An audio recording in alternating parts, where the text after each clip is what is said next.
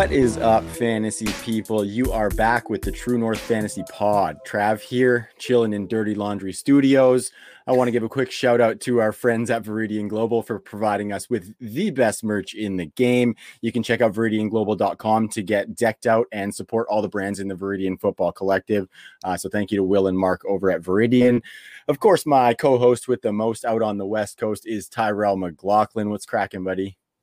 Same old, same old. Yep. I feel kind of surrounded tonight, though. I didn't. Uh, we learned Drew was a Flames fan before the pod, so I'm I'm a little rattled. We'll say that, but you know we're here to talk football, so I'll I'll just yeah, bury it deep down. For sure. So you uh we're gonna team up on you often in this episode, and I see what you're doing, trying to bait me into talking about the score of last night's game. We talked about this tie, it's too soon, and I feel like you used that comment as bait to try and drag me into that conversation. So uh go flames, go flames.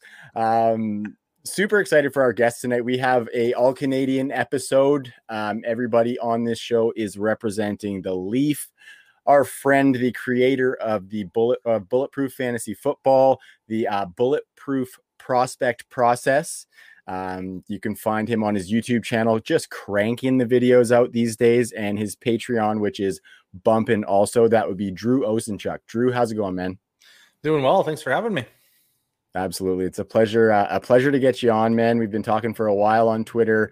Uh, I feel like you're one of the OG Canadians for me out in the Twitter space. You're one of the the first uh, first that I encountered, and uh, it's a pleasure to finally get you on the show, man. Um, so, Drew, I wanted to talk a little bit about Bulletproof Fantasy Football. Of course, you have built this thing from the ground up, and it's been going strong for probably a couple of years now. Um, and uh, you have definitely put some really good work into that. I want to talk a little bit about that process as well, Drew, because um, in your process, it's got some very defined, um, some very defined criteria for how you grade these players. And let's be honest, Drew, there are times where you take a little bit of heat on Twitter that you have to respond to for some of the stuff. And I think it's cool because you're you're very steadfast in your process and you handle those situations well out on Twitter, um, just ex- explaining it and whatnot. But I would say that as far as um, public perception, maybe sometimes your process puts out some takes that some people think are hot takes. So I wanted you to talk a little bit about the uh, the bulletproof prospect process and and kind of how you built it up. Sure. Yeah. So I started uh, started getting interested in analytics. Like it's always appealed to me. I'm, I'm a CPA by by trade, so I'm very comfortable working with numbers, obviously. And analytics, just like it, it's logical to me. Like it's you know this player did this and they did this and they they did this, then the other guy that looks like that should probably follow the same the same journey. And that's really what the bulletproof process is, is you plot the course for the same players and see what the outcome was. And then, well, you know what? The next guy to come along with those same things is probably going to follow the same journey. So it's pretty like it's it's just it's logical. There's there's nothing no magical formula. It's just you know, if we've seen it before, probably going to happen again. Yeah, I like that, man, and uh, definitely uh, a lot of respect for what you've been doing because I think the YouTube and the Patreon haven't been around for quite as long as the process has been, if I'm if I'm not mistaken. Um, but the work you've done in growing that YouTube is fantastic. There's a ton of videos on there, so anybody listening, go check out Bulletproof Fantasy Football on YouTube because Drew's got a lot of really good videos. I see that video editing that you're doing on those too, Drew, with the stats flying in and stuff. I like that. That's nice work. That's not me, man. That's not me. No, I got, yeah, I got, got an editor. I, got a producer. Pardon me, a producer that does beautiful, beautiful. Those uh, those behind the scenes guys are the real MVPs. I can definitely attest to that oh, with yeah. uh, with our graphics guy Dan and our editor Joe as well. So um, definitely a bonus to have those guys. Um, we're going to get into it in a second here, gentlemen. We got a lot of rookies to talk about tonight, but I first want to say that we are brought to you by Monkey Knife Fight, the fastest growing DFS platform on the planet. I know that football's not going right now, but they've got tons of stuff for you to get in there and lay some cash down on. They've got UFC, uh, hockey, like we were just talking about. If you find a Flames Oilers game, you might want to throw a couple bucks down on the Flames. Um, and then they, you know, they've got uh, basketball, baseball. Um, they're getting into esports as well so it's really cool what monkey knife fights doing over there and uh, of course if you if you go in and use the promo code tnff at your first deposit uh, they will instantly match that deposit up to 50 bones so if you drop 50 they're to drop another 50 on top of that and you'll get a cool handy to play with on Monkey Knife Fight. So I uh, love what the team's doing over there. That's monkeyknifefight.com. And the promo code is TNFF. And I saw the chuckle on the 50 bones there, Drew. That was uh, a nice Canadian shout out you gave us on Twitter last time I used that. And uh, I didn't actually realize that that was kind of a Canadian like term. I thought it was just kind of one of those slang terms. But I think I've only ever heard it in the hockey dressing room. That's the only place I've ever heard anybody say 50 bones or bones for any dollar yeah. in my life is in a hockey dressing room. I was like, oh man. That's a good uh, that's a good power rankings for a podcast to do. Is somebody rank the ways you can say money, whether it's moolah, skrilla. Like there is a lot yeah. of ways to talk about dough. You know? Yeah. Oh yeah. I love me some cheddar. Yeah, we should uh, we should think about that for one of our fun fun team collab shows or something like that because that seems like it would go way off the rails.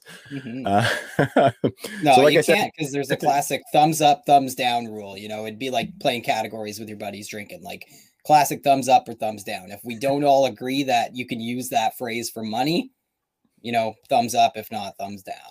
Okay. Okay. Absolutely. I'll uh, I'll note that on the money talk show sheet. uh, so tonight's episode, we are going to go over some rookies with Drew. Um, free agency is obviously in full swing. Uh, the landscape for some of these rookies that we're talking about is changing as far as where they might be able to land. Um, we will get some content in about that free agency recap stuff. We, we want to get some really good stuff out there.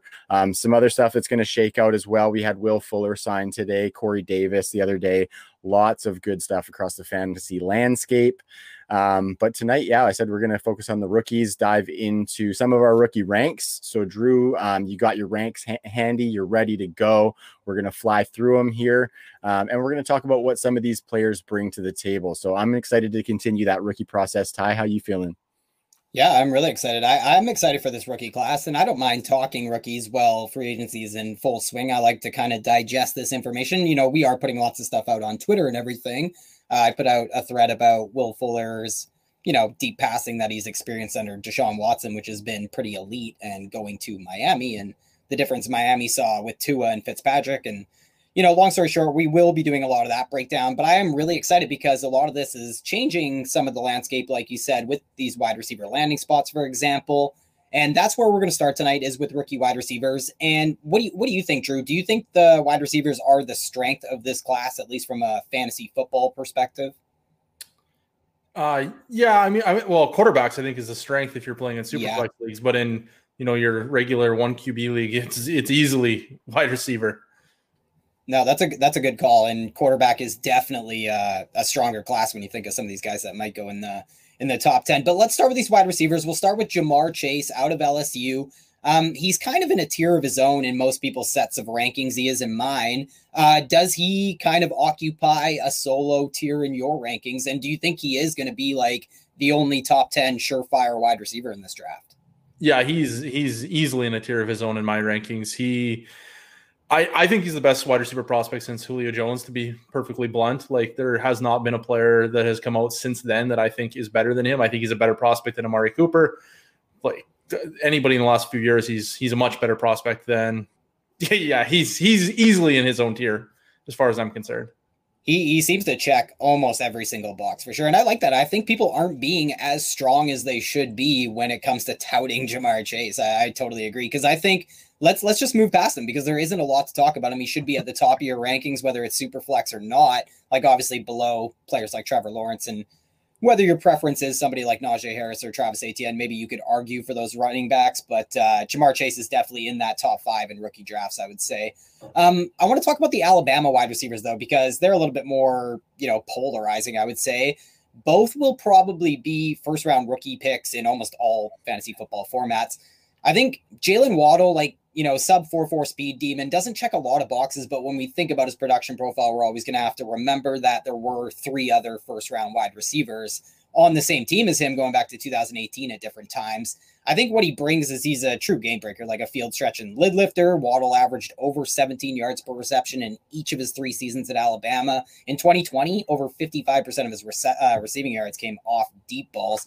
Also, over 10 yards after the catch per reception. So, you know, I look at those numbers and I'm very impressed, although they are almost identical. Like they're really comparable to what we saw from Henry Ruggs coming out of the same system last season. Um, but he really he just looks super explosive, very fluid. The release is awesome. I think he's going to smash press coverage. But again, I said all these things about Henry Ruggs last year. So Drew, how do you value Jaylen Waddle for fantasy? Do you think he could end up being a better real life player than he is a fantasy player? I think without a question, you nailed it. He's going to be a better real life player than fantasy player.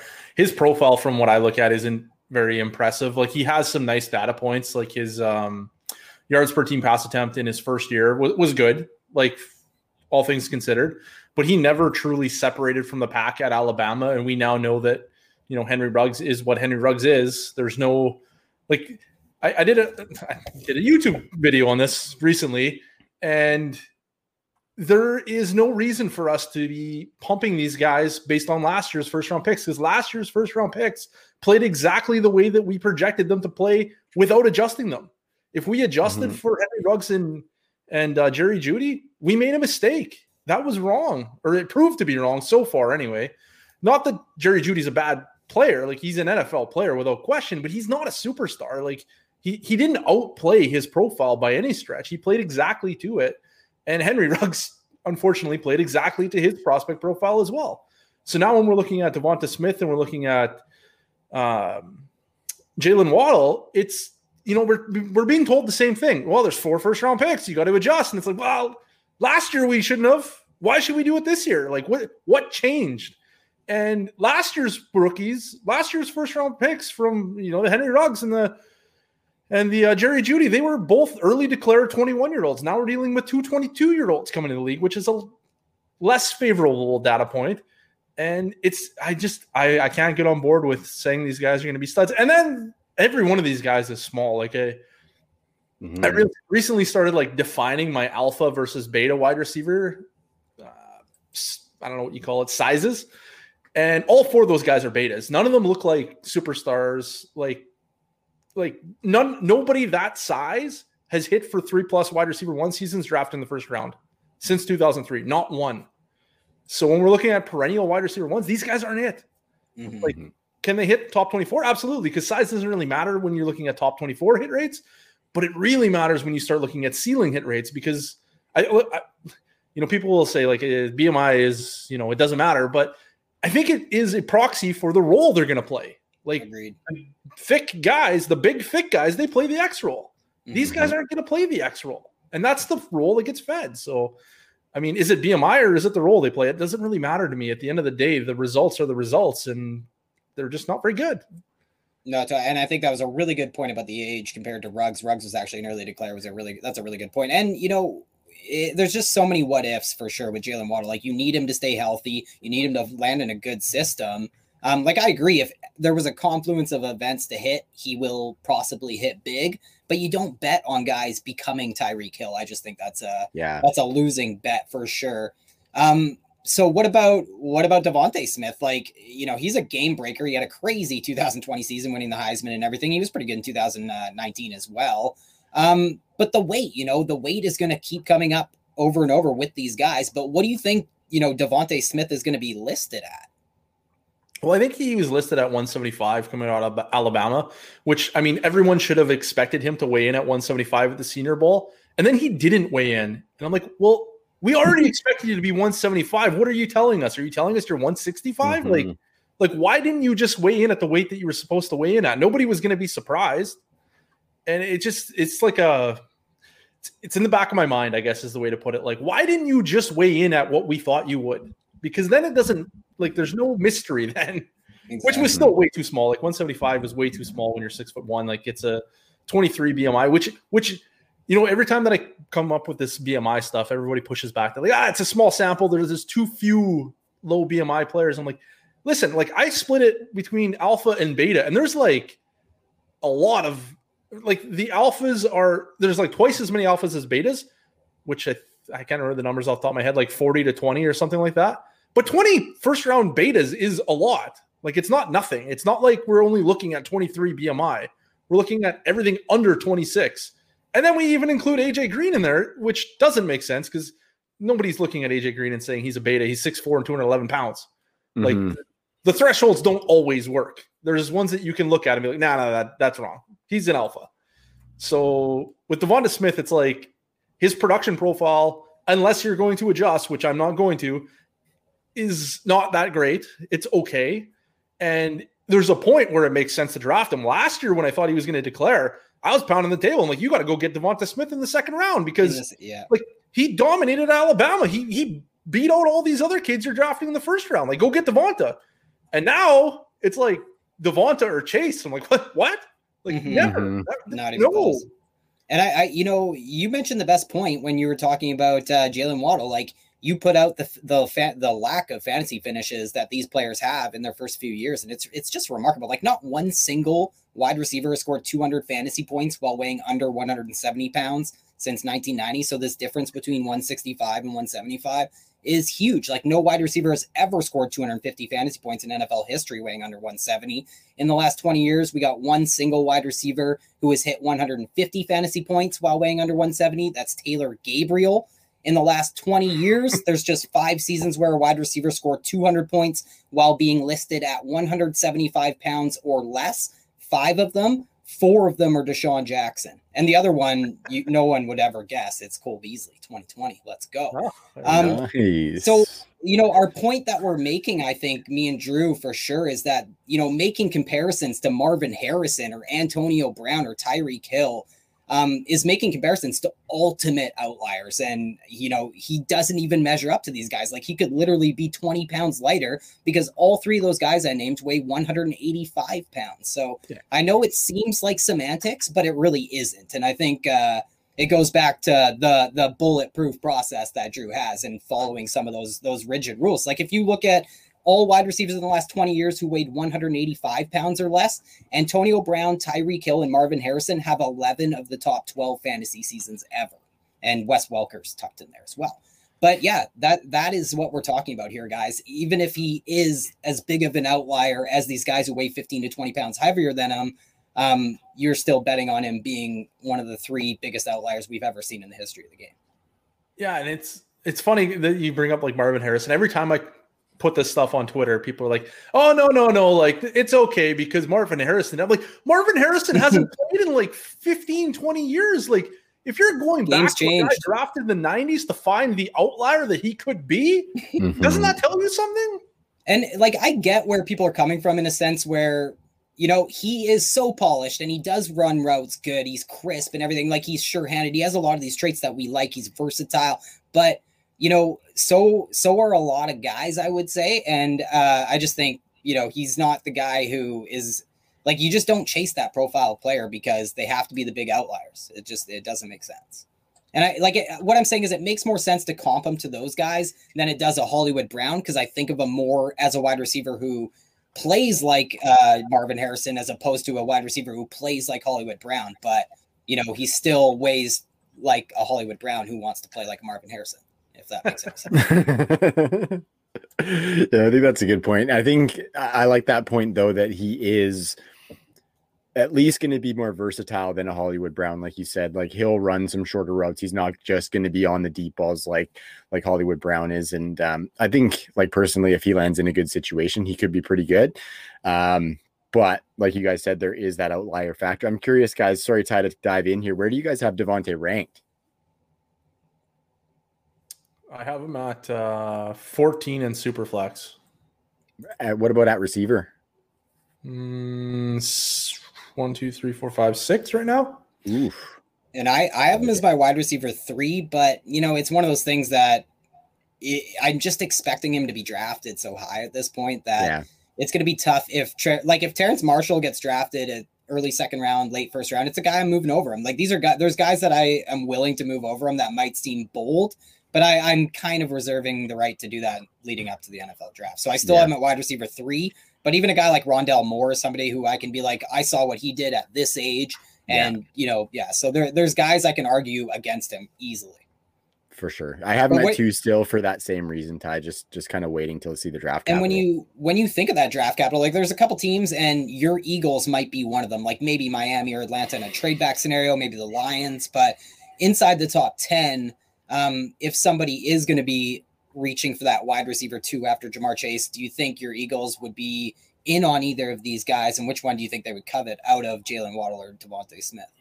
Mm, that's really tough to say because Jaylen Waddle would seem like he would kind of fill the role that Jalen Reagor is supposed to fill.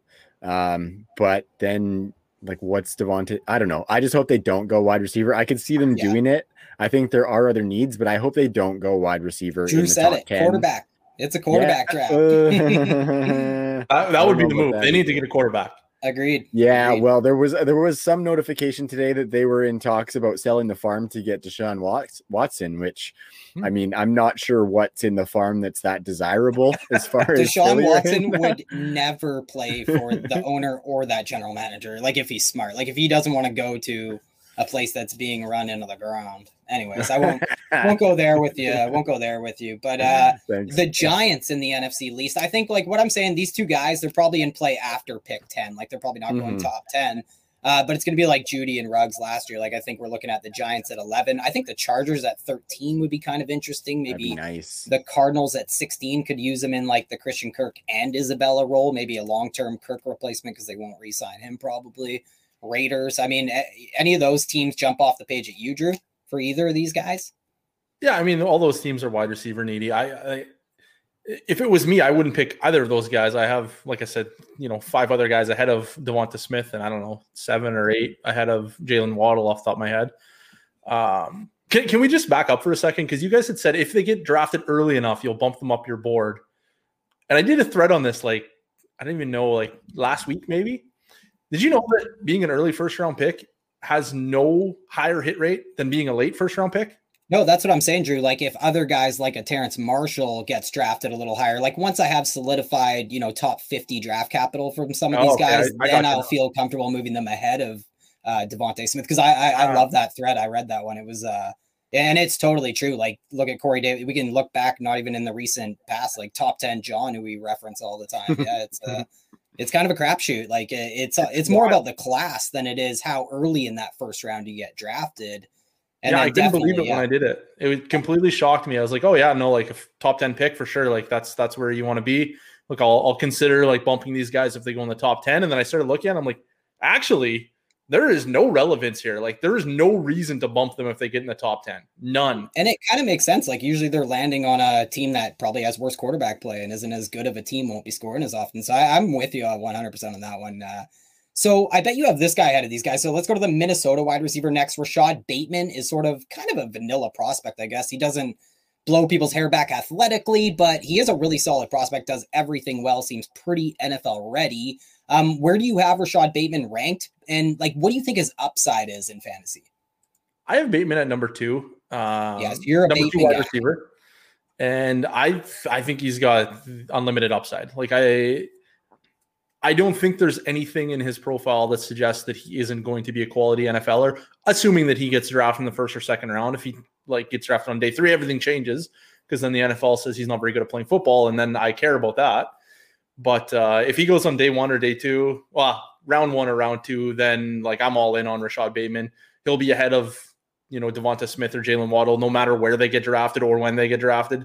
It will be completely irrelevant. well, he's so, the guy who can play that X role that you were kind of that you're like. Is he a guy who grades out as an alpha for you? Yeah, he is. Yeah. Uh, well, I'm assuming he is. We don't have his actual measurements yet, but his mm-hmm. listed weight and his listed height is, I believe, he's six two two ten or somewhere in that neighborhood so like he's exactly what I'm looking for from that perspective. Uh, he profiles like as an you know an unathletic alpha is what I would call him, and guys like that, that like like the ceiling of that is like a you know DeAndre Hopkins or Davante Adams, like those type of players. And then if he's athletic, then it it changes a little bit and it, it gets real real exciting at that point, uh, like a like a Dez Bryant or you know that kind of player. Which I mean, I mean, is Dez Bryant really a better player than Davante Adams in their peaks? I don't, know. Maybe they aren't, but not like, even a touchdown scoring. Yeah, there's there's just like the the ceiling is there for Rashod Bateman, and the floor is still like sky high. So I have no, I, I will not be moving Rashod Bateman down unless he falls extremely in the draft. Yeah. Trav, do you think do you think Rashod Bateman is like a locked in first round pick, top 50 pick? Where where do you see his draft capital? I was kind of surprised. Like I think he's pretty locked in. I think top 50. I wouldn't lock him into the first though. I think if he gets into the first, he's probably going to sneak into the back end, but um, I don't see him at this point going top 20. But like you mentioned, you listed off those teams, and there are a lot of wide receiver needy teams. Um, so I could see like a profile like his, like Drew's talking about, getting pushed up into the middle of that first round. Um, like the Cardinals would be slick to add that to um, to DeAndre Hopkins and have both of those big guys, um, and maybe try and fill out the slot with some more speed. Um, but I just kind of like them as a wide receiver landing spot. But I think Bateman is uh I'm right now projecting late first or early second, one of those top 40 picks, which I still personally covet quite a bit. Yeah, I think if he falls, it's like a Michael Thomas kind of scenario. Like he just doesn't have that like X factor game breaker kind of vibe to him, mm-hmm. but he does everything so well. Like Drew said, like it, I like a lot of what Drew said there. So let's let's move on then and talk about which more we like more because you know, I kind of like both these small guys, but you know, everything is in relation to a lot of this class is pretty freaking small. So let's do some Rondale versus Elijah. Ding, ding, ding. Uh, both I think will get drafted in in round two at the latest. Both are very young. Elijah Moore is out of Ole Miss, and uh, you know he was kind of the focal point of Lane Kiffin's offense last year. After, by the way, guys, that infamous Egg Bowl uh, Selly in 2019. I encourage everybody to go look up that story. Elijah Moore, Egg Bowl. Uh, Which one was that? Well, he they basically they Selly the field goal got moved back. They lost the game. That's lost right. the bowl game. But he and came back, him. came back. He used it as fire in his belly, if you ask me. And uh, basically, this kid is super athletic, though. That's what I like. And he's one of the youngest wide receivers in the draft. And you know, I think he's one of the toughest wide receivers in the class, especially pound for pound. Um, so you combine all that and you just kind of get a profile that I like a wide receiver who can go deep and a guy who's dangerous with the ball in his hands. And I think you could even see some carries in the NFL. I think he's like kind of a perfect fit for a lot of these offenses that are just implementing a ton of pre snap motion, uh, jet sweeps, and all that. So, what I want to ask you, Drew, is do you think he gets like Elijah Moore? Do you think he gets pigeonholed into the slot in the NFL or will he get some reps outside? Because I worry his value in fantasy could be determined by the answer to that question. Yeah, I think that that is my concern with with uh, Rondale Moore. He was actually like neck and neck with uh, Ja'Marr Chase with me up until like I don't know six months ago maybe, and then I started looking at you know some more detail around Rondale Moore, and his like air yards per attempt in college is like laughably low. and I'm like, well, this is kind of an outlier situation where we just like, as far as I know, we don't see this very often. Like we're talking about like Parris Campbell and and like that's it. Like mm-hmm. of the guys that I can think of that have like crazy low air yards in college.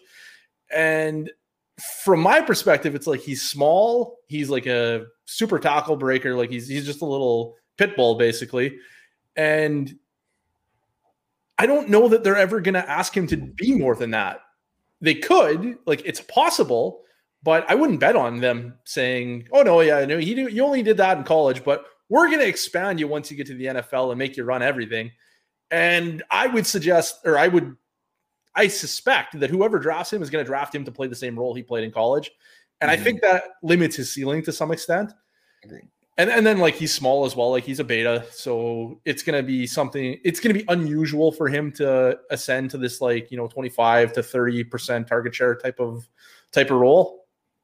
Uh, what's interesting about that though is this year I, I've always had this like transcendent and and generational tier for wide receivers, but I never defined it. It was always kind of a you you know it when you see it kind of thing, and it was based on athleticism and you know the guys that just like smashed the combine and also were like incredibly productive and and first round picks. And if they're top did, five for did something as a true freshman or something like outrageous, yeah. Yeah, so it was like you know Calvin Johnson, Julio Jones, Andre Andre Johnson, AJ Green, Brandin Cooks is the only like beta on the list. Ooh. And then uh, Dez Bryant, Braylon Edwards, and DJ Moore. And those guys are like the generational slash transcendent guys.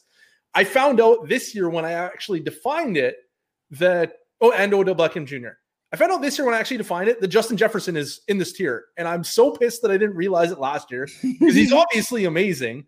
And I'm like, mm-hmm. the friggin' numbers are right there. And I just didn't take the time to actually look at them.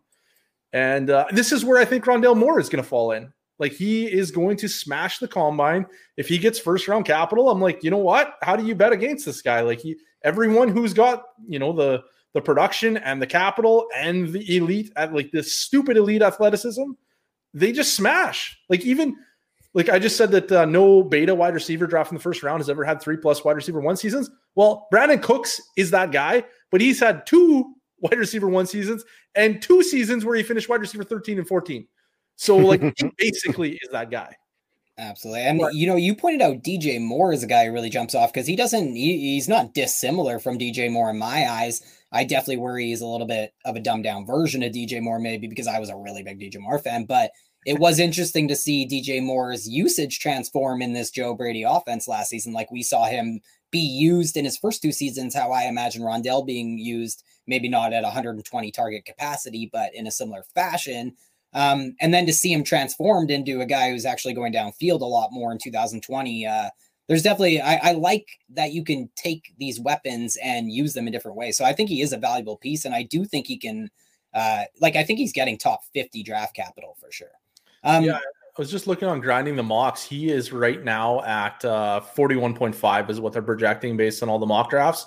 So like he's right on the verge of being a first round pick, and what we know about the NFL is that when these guys explode the combine, it usually jacks their uh, their draft value a little bit. So I wouldn't be shocked if he ends up at the tail end of the first round. And then I'm like, well, I guess now he's like my, you know, my slot receiver version of Brandin Cooks, which I really want. So he he's my wide receiver wide receiver three right now. And I can't see him passing Rashod Bateman at this point, but uh, I, I love Rondale Moore. I, I'll, I'll take Rondale Moore over uh, Elijah Moore at this point pretty pretty easily for me. Yeah, and Elijah Moore is funny too because maybe he can succeed on the outside. We just haven't seen it much. Like he has almost no experience against press coverage. I think being a good slot wide receiver though is kind of the floor with Elijah Moore. Like mm-hmm. I, I was a little, I feel like I'm more impressed by what he did in 2020 than some people seem to be. Like his 1193 receiving yards were only behind DeVonta Smith, uh, in all of college football, and he played five fewer games. I think Elijah Moore kind of has like Tyler Lockett upside, but the question is, is if a team kind of sends him deep, like if his role uh, in the slot has like a vertical element to it, or if he gets some outside snaps, because I think that's really gonna, you know, that's that's gonna determine his fantasy upside because almost half his receiving yards came via deep ball receiving in 2020.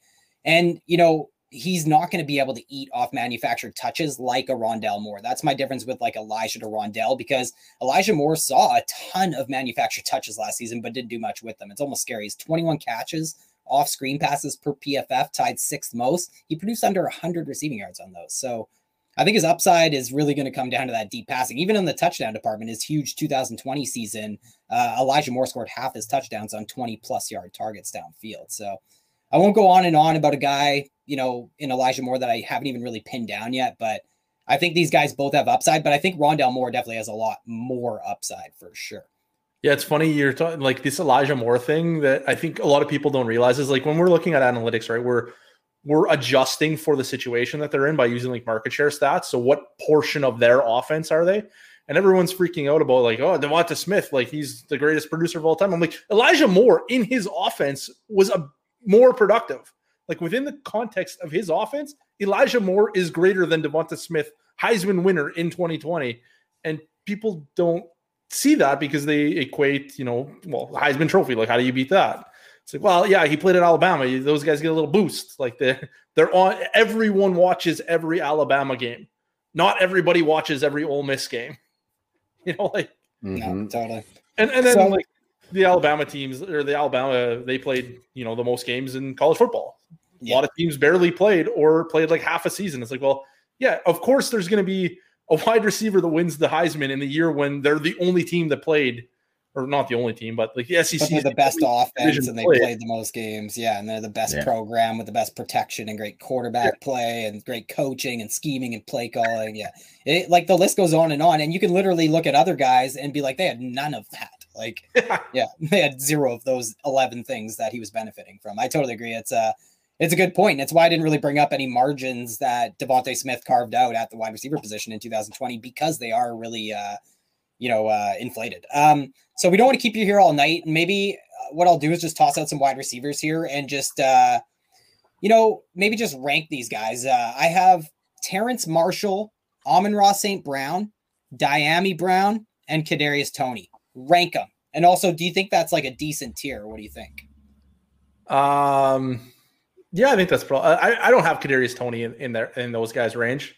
Personally, I, like there's no precedent of somebody with a Kadarius Toney profile being successful other than like Terry McLaurin, which is like literally like one in a 100 Mhm. So Kadarius Toney is someone I'm just really never going to be interested in drafting. That's a good point. Maybe people are chasing what the like because Terry McLaurin's clearly been a different player, and maybe people are chasing that. That's crazy. Honestly, I swear every time I post something about analytics, people are like, "Yeah, but," and they give this like one-off guide. I'm like, "Yeah, Mhm. okay, you're you're you found one. Like you caught me. There was one. Yeah, yeah, so true. 100%. I'm just trying to predict more than everyone else is. And if you're chasing Terry McLaurin, that means you're also chasing these hundred other guys that just sucked. So stop that. Mhm. Like, just just be okay missing on Terry McLaurin, you know? And and that's that's uh Kadarius Toney. He's Terry McLaurin if everything goes right. So what about Terrace Marshall, Amon Ra, and Dyami Brown? So right now I have Amon Ra ahead. Uh Terrace Marshall, someone I'm really interested in though. Uh I was just He's the know, mystery box. Yeah. I, I was just ranting about how I'm not adjusting for Alabama wide receivers, and then I'm like, yeah, but you know, like at LSU, it's a little different. We have some actually good players. That's so funny. Whereas, you know, like we've already seen Justin Jefferson be one of the best players in football as a rookie, and it's like, Mhm. well, okay, like if Terrace Marshall couldn't get on the field because Justin Jefferson was ahead of them, that's different than Jaylen Waddle not getting to produce because Henry Ruggs was on the team. That is You know, so like- true. Like, And Clyde Clyde got 55 targets that year too. Yeah. And he was still like, scoring touchdowns. And just for people Mhm. out there, like touchdowns are a bigger predictor than a lot of people think of. Uh, like when it comes to correlations to fantasy. He had thir- he had 13, didn't he? Yeah, Yeah, well, he, he scored a lot of yards by, like, touchdowns in back to back years. Yeah. Yeah. 13 and then 10 last year, I think. So Mhm. damn. So like he he's like super high ceiling. Like if I'm in the middle of the second round and and I it, it will depend on my team. Like if I can afford to miss on this guy, I'll take the shot on him. Like if I have a championship team and I'm like, yeah, you know, like this guy could extend my window pretty heavily. and if he So- hits, like I'm winning a lot of championships, I'll take him. If I have a rebuilding team, he's too risky for me if I'm rebuilding. I'm just looking for value if I'm rebuilding. So I probably will lean towards like an Amon Ra St. Brown, who has a little bit safer floor, in my opinion. Um, And and, then that's who's the what- other guy? Uh, Dyami Brown, who's definitely like the Oh. field stretcher, a little bit of a mystery box, but he might be the definition of like a better real life player than fantasy player. Also, a lot of people that I trust who watch a lot of football, uh, like the Saturday to Sunday crew and stuff, they say that like the game speed doesn't necessarily line up with what his playing speed my, uh, his testing speed might not, you know, be like he might underwhelm in the athletic department. You know what I mean? Considering the the profile player he is, but definitely some impressive stats for Dyami. Yeah. Yeah, for sure. He's he's a guy that pops in my in my process. He's he's just not projected to be high drafted high enough. Like he's projected to be a third round pick right now. And I'm like, yeah, even the best players in the third round aren't like aren't bulletproof. Yeah. So it's like uh, if he if he gets into the second round, like I'm in. Mhm. And actually, I think he qualifies as an alpha in my well, depending on what he weighs in at. That's somewhat up for debate. But he he uh I think he put a picture on Instagram saying that he's 197 pounds. He's standing on the Oh. scale, taking a picture of the scales. I was like, hey, like if that's that's actually what you're at, like hey, I'm kind of into that. But I mean, you know, Mhm. is there is there a weight on the scale with him? Who knows? and for best ball and like in some of these leagues where we're starting three wide receivers with like four fucking flex spots now, like Dyami Brown's a guy you target because you know he's the only wide receiver in college football to average over 20 yards per reception in back-to-back seasons. He has back-to-back 1,000 yard receiving seasons at North Carolina on 55 and 51 catches, which is like that seems Mhm. almost impossible to have back-to-back thousand yard seasons when your catches were in the 50s. Um, but you do that by having an 18.4 average depth of target in your college career. Um, I think Trav, uh, double digit tud- tutties in both seasons too. Mhm. Trav, what do you think of Amon Ra St. Brown? Because there's there's two ways I think you can look at him. Like he's either really going under the radar in you know fantasy circles right now when it comes to rookie value and stuff like that, or mm-hmm. he's a little bit capped when it comes to his ceiling and he's around some of these Yeah. guys. Yeah. So how, how, where do you land on that? I'm kind of right in that boat. Like I think he like he can come into the NFL and be a decent slot receiver right away. Um, I think he was really good there in college. You don't see him go deep too much when you watch him, and you don't see much deep stats when you look at the data for him. Um, but I think his size could be a little bit untapped potential there. I think he's 6'1, 195 or so. So we'll see what the weight is. Um, but I think he's already a, a good slot receiver. Um, somebody that can at least blossom into one and then maybe some untapped downfield prowess, but that's a huge maybe. So it's really hard to see that ceiling because you're taking a big risk where Terrace Marshall, like that's his only avenue is to hit big like that. Whereas St. Brown could just give you like low, not usable numbers for fantasy. Whereas I think you'll know what you're getting with Terrace Marshall. He'll either give you zeros or he'll give you 20s. Where Amon Ra could be right around the middle just because he's he's not crazy athletic, but I think he's a, a, solid player. And that's what I worry about, like the athleticism. Like I just worry he might not be able to separate, so mm-hmm. he might be kicked into the slot, and that might be the best way to accentuate what he does best because ASB he offers like yards after the catch upside for yeah. sure. Um, so yeah, that, I, I, definitely think we hit some of the some of the wide receivers there. I mean, we definitely uh, will hit a lot more wide receivers in uh, in the future for sure. Mm-hmm. Another good name to toss out ties Tylan Wallace. We like him. Yeah. Um, what do his medicals look like? That's mm-hmm. what I, I want to know. Yeah. Yeah. Yeah. He can, he can, separate though. mm-hmm. Yeah. He, I, I've, I've read in the past that uh, ACL tears are like, I forget what it, it's like genetic. Like some, some people are more prone to ACL tears genetically. And then there was a thread I literally saw today talking about how his brother has three ACL tears. He has an ACL tear. And I'm like, oh no. Oh no. Because mm. I want to love this guy. That sucks. But yeah. yeah, the medicals are a big concern. So I guess he's going to the Eagles, Trav. no man, he's going to the Packers because the acronym boys is happening. Drew, I got this thing, and Ty's probably getting fucking tired of it after like four episodes of talking about it. Um, but the acronym boys are uh, MVS, ESB, and uh, soon to be ARSB. So it's going to happen in Green Bay. They're finally taking a receiver. He's going to be in the second round, and it's going to be ARSB to reunite the brothers. So, um, so some of the other guys that might uh, kill that dream that we didn't get to talk about, Amari Rogers, is he a running back or wide receiver? Um, you know, Tutu Atwell, the tiny vertical slot wide receiver from Louisville. Seth Williams from Auburn, Tamorrion Terry getting no love from Florida State, Nico Collins from Michigan, uh, Cade Johnson out of South Dakota State. I love this kid for he's my big sleeper, sleep like super sleeper. Uh, Nico Collins, I think I mentioned him. D'Wayne Eskridge, Western Michigan, and lots more too. I'm not gonna run down mm-hmm. this. I'll I'll let you get into running backs here, Trav. yeah, yeah, thanks, man. Another name there, Anthony Schwartz from Auburn, just ran oh, yeah, like a four two something today. Yeah. Um, grain of salt. Yeah, yeah, exactly. like a really he's supposed to be like a world class sprinter though. Like that's true. Yeah, yeah. Craig uh, mentioned in our group chat. Craig uh, uh, totally brain farting on his Twitter, but yeah, he put in our group chat today that he broke a hundred meter record in high school. Yeah, nice, and that would be at Coach Craig Sport on Twitter. Thank one you. of the one and of the I'd members like of the crew him. over at True North. And I'd like to thank him to make sure you know these are things we'd like to know beforehand so we're not double checking boxes for sure actually yeah he's putting together a sweet little spreadsheet of all the uh the pro day times and stuff for us to to keep track of that stuff so we appreciate you doing that craig um Getting into the running backs though, Drew, I Ty and I both generally are big fans of the running back position. I always say it's the sexiest position in fantasy maybe not in real life football, but uh, I'm uh, I'm keeping my scope to fantasy for that. Um, and if we look at this class, there are definitely a lot of intriguing pieces. I think it is a lot different than last year in that last year, um, and I'm not sure how the fi- the top five last year shook out in your process, Drew. But um, a lot of people thought that there was five potential three down running backs in in those top five ranked guys. I won't list them all off, but this year it feels like we maybe have two or three, and then after that, there's a bunch of role players after there after that. So um, I think it's going to be really interesting getting into the guys, and I think we're going to stop at start at the top here, Drew, um, with Najee Harris and uh, and Travis Etienne. So first, I just want to get it out there. How do you have these two ranked? Like, which one's your number one running back? Uh, I have, these are.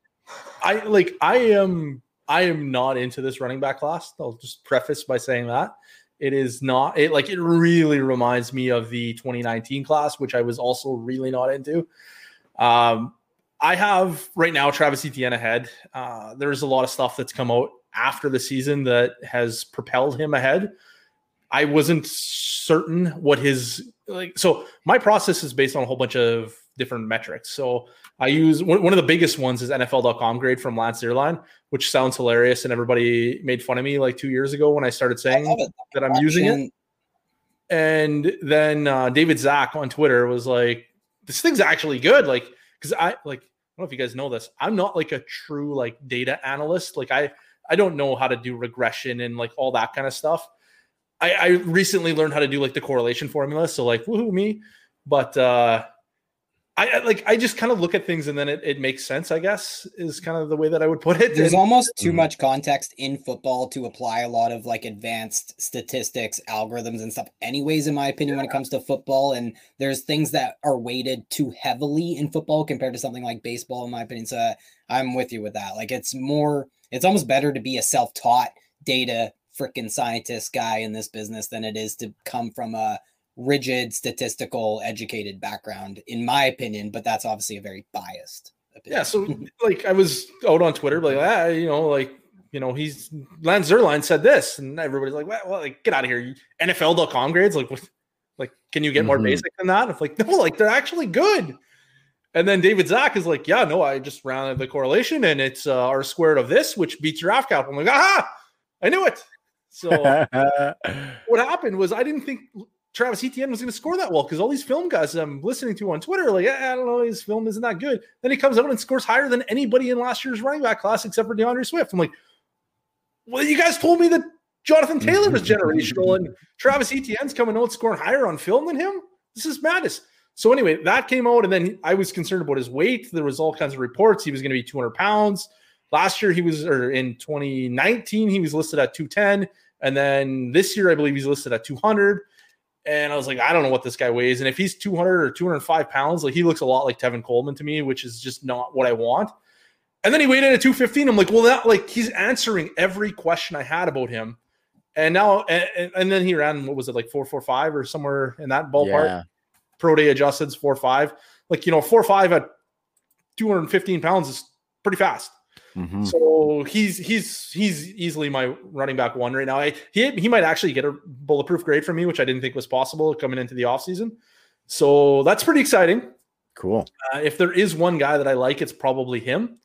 And then the next guy, I don't know what to think about Najee Harris. Like these guys. So last year when, when these guys were coming out, I was like, Travis Etienne, he fits in with these like Jonathan Taylor and Cam Akers and D'Andre Swift. Like he's in that tier.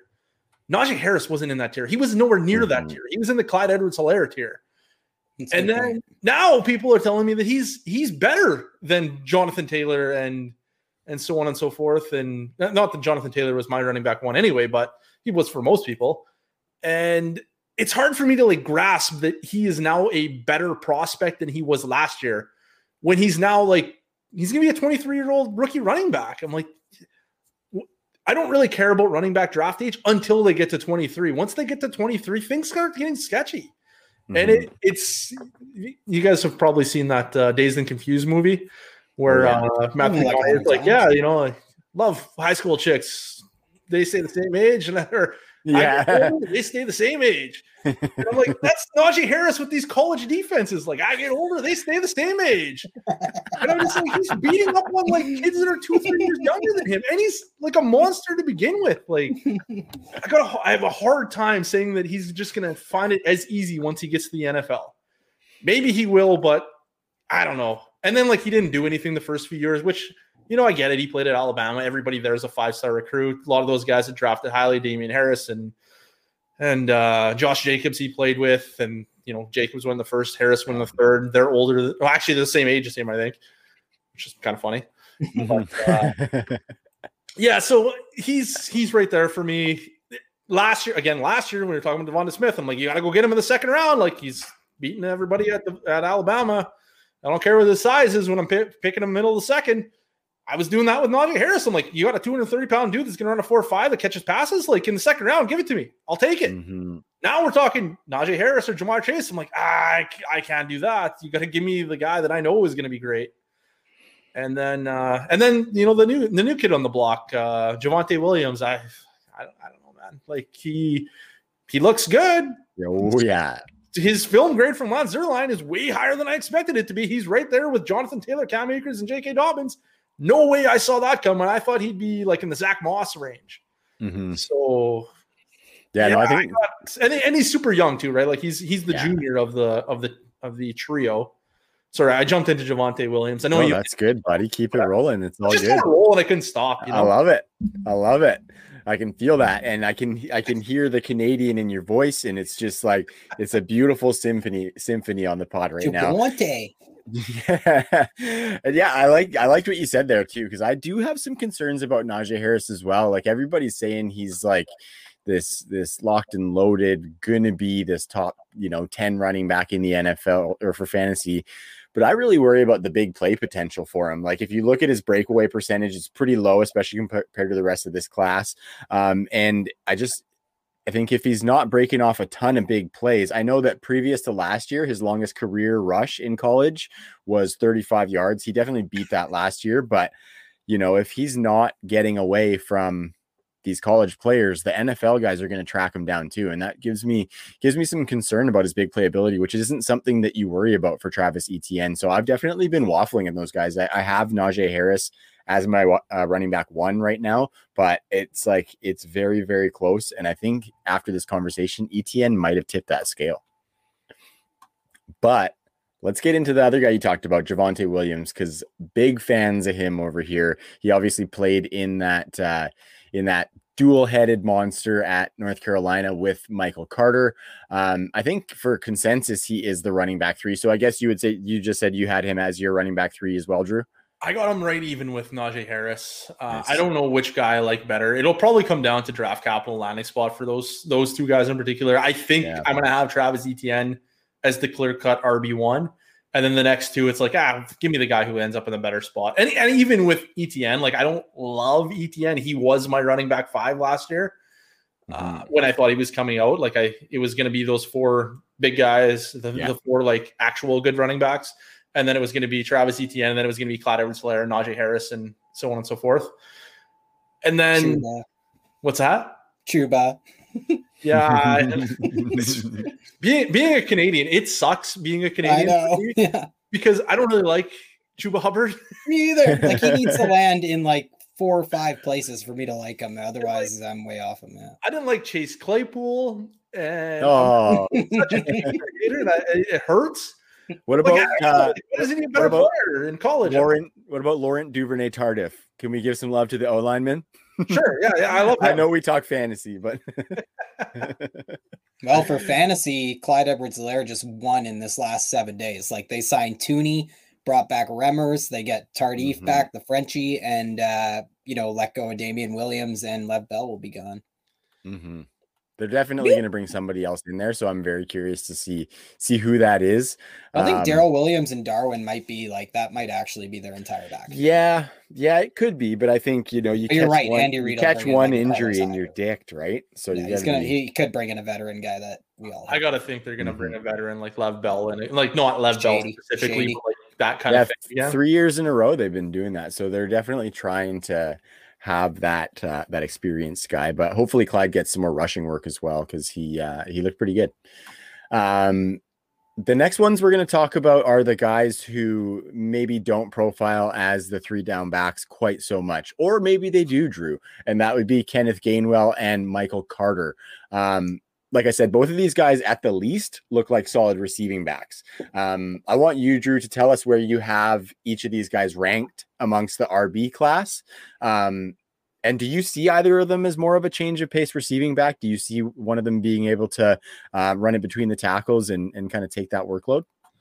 I I, uh, I have no interest in either of these players. If I'm being completely blunt, uh, maybe they're going to be good. They they don't look that good in my process. They're like Ken- Kenneth, Kenneth Gainwell's like 190 pounds. I'm like, what are we talking about? Like a Phillip Lindsay? Like that's our that's our our dream is a Phillip Lindsay. I don't know. That's not something I want to chase. Like where where those guys are probably going to be drafted. They're probably going to be drafted in the middle of the second round or late second round. And I'm like, give me give me those like high upside wide receivers like that uh Tamorrion Terry. Like that guy is gonna smash Ooh. the combine if there was a combine. He's gonna smash his pro day. I wouldn't be shocked if he's a you know a day two pick, like a late day two pick, just based on like the Martavis Bryant kind of corollary. Like he's what is he like six four, I think? Six four, Mhm. 10, Yeah. 20, Yeah. something like that. He's probably gonna run like a four three something. Like he's just gonna get shot up the board because he's a physical marvel. And I mean, it doesn't like athleticism of the wide receiver position doesn't matter, but I, I, like it. I don't know. It's hard. It's hard. It's hard. It's funny because we were talking about in the patrons Discord today. I'm like, oh, what did what did uh, Seth Williams run? And I'm like, you know what? It doesn't matter because it, it, doesn't matter. But mm-hmm. like, what did he run? Somebody tell me. Yeah, totally. it's like there's no correlation to it, but I just want to know. And mm-hmm. uh, with a guy like like that, I would way rather take like a Seth Williams or a Tamorrion Terry than one of these like running backs that I'm hoping can maybe be Phillip Lindsay. Mm-hmm. Uh, and like Michael Carter, he's he's fine, I guess. He's he's, he's a guy. That's yeah. all it is. I'd rather take a swing on one of these guys. They if they hit, they're gonna like explode like a Chase Claypool. Mm-hmm. Yeah, I think the interesting thing for like it feels like when you look at the size, you look at Kenneth Gainwell, and he's I think he shows as 5'11, 196. And then you see um, Michael Carter, and he's 5'8, 200. And it feels like those weights should be like backwards because Kenneth Gainwell to me looks a little bit bigger than under 200 pounds. And I think maybe that's because he is 5'11. But I feel like Dia or um, I'm trying to say Diami, it's Michael Carter. It's the the fast guys at, at UNC. Um, Michael Carter, I feel like he needs space to be able to get yardage and, and make plays. And I don't see him necessarily being able to break tackles inside of tight spaces. I think it's more get him some space and let him run away from dudes. Um, so elusive, yes, but tackle breaker, no, I don't think he is. So I think receiving back is where he'll land, and he could be a decent one. Um, but I think Kenneth Gainwell does have that potential. Ty, you kind of were telling me you were rising on him. So I dug a little bit deeper on Gainwell, and he had that good season. Good season at Memphis, which is a running back factory. Like that's kind of been become a place where we look for for good running backs. For me, but well, yeah. it, dude, the Tony Pollard dream is but Antonio Gibson dead. crushed it. Yeah, like Antonio, Antonio, Gibson, Gibson is fantastic, and honestly, Darrell Henderson looked pretty damn good when he got a shot last year. If you ask me too, so I think no, and uh, I, I, liked all those guys yeah. coming out for sure. I and I liked Antonio Gibson like way more than everybody else for yeah, the, way longer than everyone else too. This is true. Yeah, you are the Antonio Gibson hipster. But Gainwell, um, Gainwell is definitely uh, he my Gainwell uh, love. I'm Gibson but uh, it's kind of because um, you know it might have to do with how little talent there is at the position in this class. Yeah. But you know, I do want to have a little bit of appreciation for the trends in the league and all the outside wide zone schemes we're seeing in the run game. Even more teams hiring those coaches this offseason. So these little guys can not only add in the passing game, which we know, but if he gets drafted in the third round, say, um, because there is a massive difference when it comes to hit rates for running backs drafted in the third round as opposed to fourth round. If they go in the fourth or later, I have zero interest in any of these running backs really, um, unless they're literally like in line for a huge amount of volume or something. But long story short, Gainwell just kind of fits the mold of a guy who could land with the Jets or something and actually have success like we saw Ty Johnson have at times.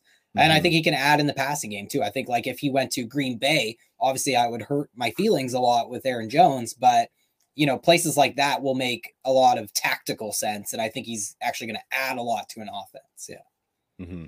Yeah, I definitely go Gainwell over Michael Carter. I feel like Me people I like don't even really like Michael Carter. Salivate over Michael Carter, and I think that's just because he's a speed guy. I just um, throw my hands I up think, with him. I don't know what to do with him. Like I don't like know how if, you evaluate a player who's playing at North Carolina, who's you know arguably the third best guy in his offense, and kind of you know, people are really making a lot of leaps and assumptions with Michael Carter, I think. So I, I, just, you know, at his cost, I just probably won't have any shares. But I admit, like, maybe I'm wrong on him. I just don't really know. He's a tough guy for me to figure out at all when it comes to metrics or tape. Mm-hmm. Yeah, I would I would be in the same boat there. I'm very curious to see Gainwell because at 196, if he comes in at like just over 200 or something, then I'm a little bit more intrigued in an NFL team trying to give him that shot at being their lead running back. So, uh, and I, I just well I can't stress enough. Like for me, it's just where do these guys get drafted come draft day? Like if they're in the yeah. you know second or third round, then yes. If they're after that, then absolutely not. Yeah, especially when when you factor in price with these guys. Like you think of like in Anthony McFarland last year was going in like second rounds of some rookie drafts. It was just crazy. Mm-hmm. He went in the fourth of the or Josh Kelley too. Like guys like that, I just thought uh, they're just easy avoids. Yeah, sure. I was I was guilty of buying into both. So, so like Kenneth Gainwell right now looks like he's a pretty locked in third round pick, which which like if he, if he comes in heavier than he is, he does have a nice profile from what I look at. I just like I didn't know he was 196. Last I saw he was 190. So 196 okay. is a little bit more conceivable than he's really packing it on. 205 range. Couple and a 205 is not terrible. But Can he gain more weight? Can he gain more weight?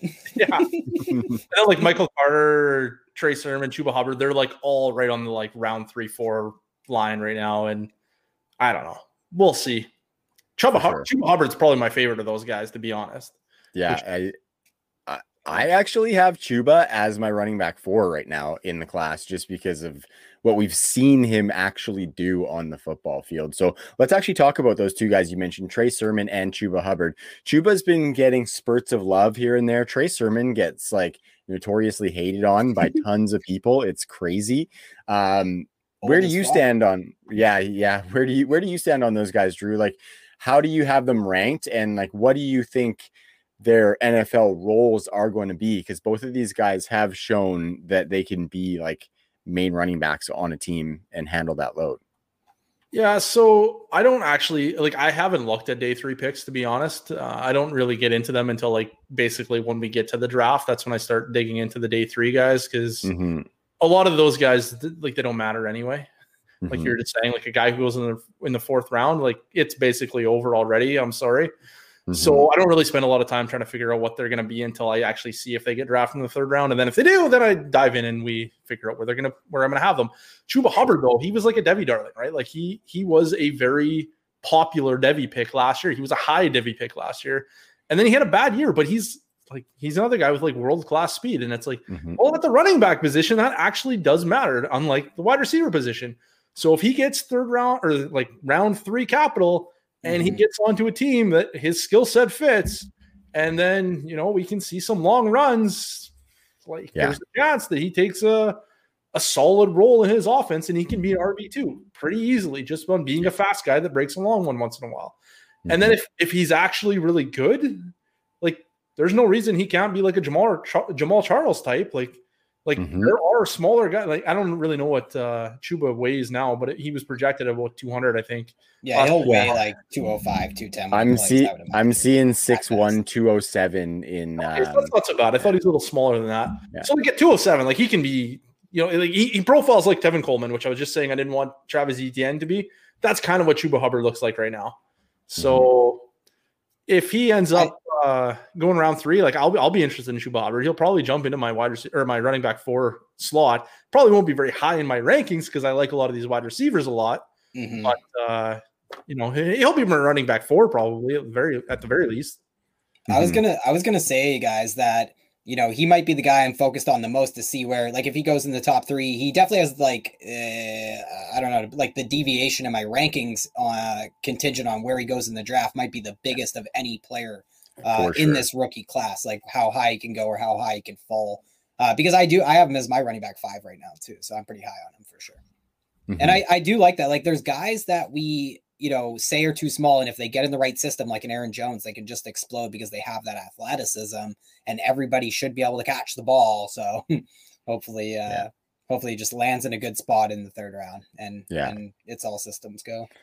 Yeah, that's just it for me too. It's like we we have seen him rush for over 2000 yards in 2019 and I think just of these running backs, he is the next in line to me that profiles and that could be like a, an every down back for an NFL team. And I do think he's going to get into that back of that third round. Um, just because we see those runs and I think the depth of this class, like if somebody needs a running back by the third round, like most of these guys that we've talked about might be gone. So um, some team might have to, you know, buck up for him a little bit. And uh, I, as a Canadian who's rooting for Chuba, am fucking here for it, fellas. Uh, um, Jets, Jets at 66. I like that. Like if he was to go high in Yeah. the third round to the Jets, that would just be an excellent spot. Even though That's I'm really, I just, saying. I really don't know though about him going in the top three rounds. I'm not sure. It No seems way. like the NFL is pretty off of him for some reason. Like that's Yeah, my- that's a what I huge feel- fall. That's how it feels. Yeah. especially from last year. If he came out last year, he would have been locked into the top three rounds. Somewhere. And like with all the comp picks this year too, like 66 will be a big difference than say, you know, 103 to the 49ers, even though that would be a fucking smash spot too in that Shanahan system. But Shanahan's not drafting a running back in the top three rounds. So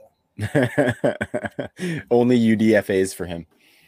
So like the the 2019 class I was saying is like terrible, obviously at running back. They still had seven running backs going in day two, like on day one or day two. yeah. So there it's not unreasonable to think that some of these guys squeak into the back of round three. And I, I think Chuba is going to be the guy that does it if he runs like he's expected to run, which mm. is real, real fast. So and we we've talked about how there are more running back needy teams. Like there are actually running back needy teams in 2021. Excuse me, and uh, that's definitely not been the case. Usually, we're the supply usually far outweighs the the demand, and you know it might be a little bit of a, a decent balance when we when we talk about that this year. Mm-hmm. Yeah, for sure. So I think we have talked through the running back ranks to the point where the guys that we may talk about may be irrelevant with that draft capital you guys were talking about, gentlemen. So Ty, I'm just going to let you roll right into the QBs, my man.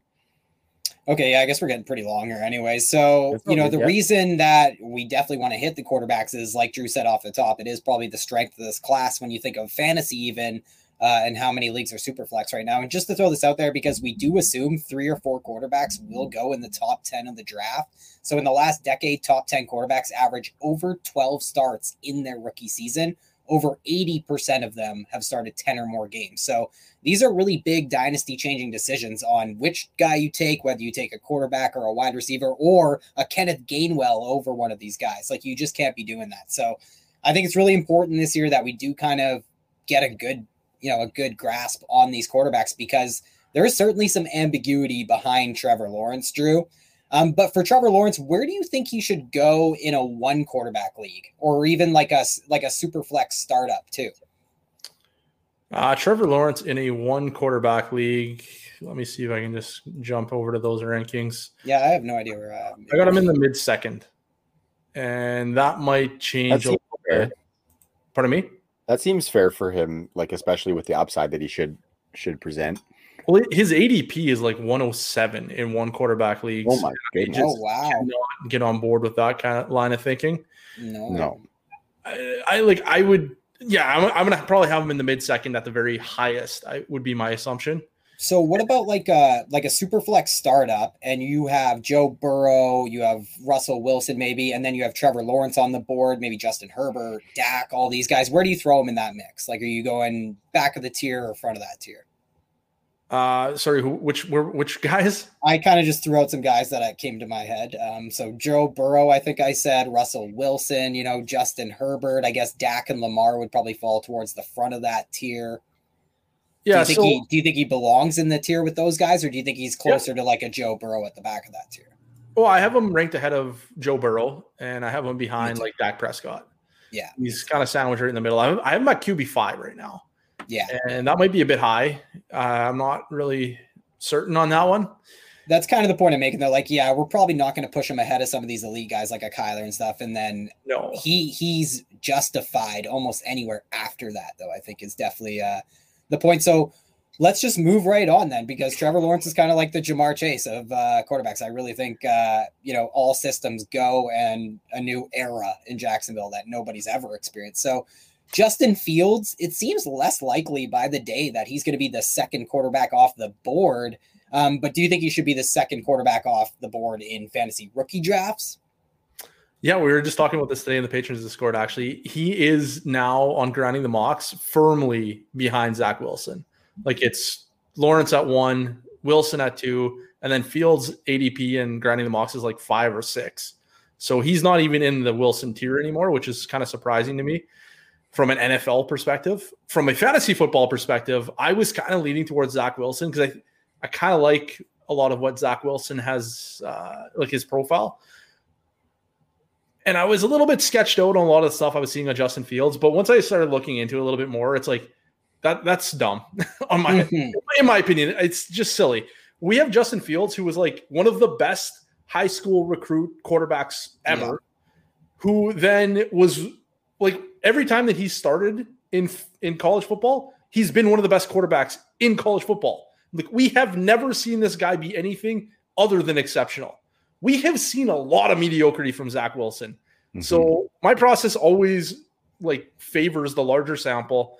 If we zoom out and look at like what did Justin Fields' entire profile, his entire history look like, it's a lot more impressive than Zach Wilson's. And then for fantasy, it's like you're telling me this guy's going to run like probably a 4 4 4 5. He's like 230 pounds.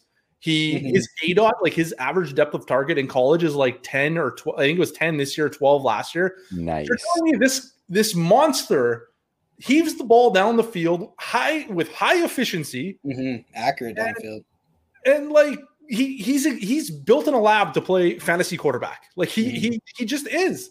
There's and he there's, is going to go top ten. Like people saying that he's going to drop outside of the top ten, I think are nuts. Yeah, mm-hmm. he's going to go outside the top ten in the NFL draft. I I was kind of leaning like I don't know Zach Wilson.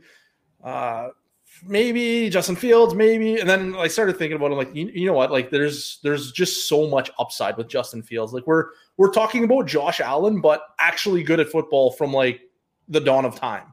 Mm-hmm. so, that's uh, that's such a good point. Like he's always been a really talented player, and I think that we can build expectations up for players like this, so that some of the downfalls that he experienced um, were kind of because of the glory that we have also experienced from Justin Fields. And you just you can just look at the college football playoffs from this last year, and we saw it in the, the last two games. So it's uh, I, I think you're just you should always chase the upside because you need, and it's becoming even more important with this bottleneck we're experiencing at quarterback in fantasy. You need that difference maker at the position. I think Justin Fields is just so much more likely to be that guy than than uh, Zach Wilson. So where where does Zach Wilson fall in your rankings in a super flex set? Uh, in super like among quarterbacks or yeah. like among all players? He'll, like he'll all players, like all players, because that's one I have a really hard time with. Is where should I be taking Zach Wilson in a super flex? I'm having a hard time too. I currently mm-hmm. have him behind Ja'Marr Chase, and I don't know if I love that. I think I do because I just have like I really feel like I'm just penciling in Ja'Marr Chase for repeated top like top 12 seasons on repeat for his entire career like maybe I'm being a bit extreme. I'm a, a, bit bullish, but then I'm like, you know what? There's there's nothing I don't like about his profile. He is he is Julio Jones to me. And if I could draft Julio Jones as a rookie, you're damn right I'd take him over a guy like Zach Wilson. Mm-hmm. Mm-hmm. I think like if Ja'Marr Chase was six four instead of just six one, like Ja'Marr Chase would be getting that kind of level of hype. It's super unfair, and I think it's funny because you also hear that wide receivers don't have to be prototype Calvin Johnsons to be that alpha. You know, it's funny. People want their cake and eat it too on that one. I think. Yeah, I think he's pretty similar in size to like a DeAndre Hopkins. Hopkins is about 6'1, 210, I think, and that's mm-hmm. roughly, I believe, what Jamar Chase is expected to be. And Ja'Marr Chase just plays bigger. He just plays so much bigger too. Yeah. You like, I'm, pardon me, I'm not a film grinder, but I, I I dabble in watching the highlights here and there. Yeah. And like you, you see a Ja'Marr Chase highlight on on uh, Twitter, and he's just like plowing through some poor DB, and it's like, yeah, that guy is not going to have an issue translating to the NFL. Like he's bigger, stronger, faster than everyone in college football as a 19 year old. It's yeah. not like we have DeVonta Smith dominating at 22 against 20 year olds. He's doing it at 19 against 20 and 20, 20 and 21 year olds. So there's just like there, there's no doubts to me for Ja'Marr Chase.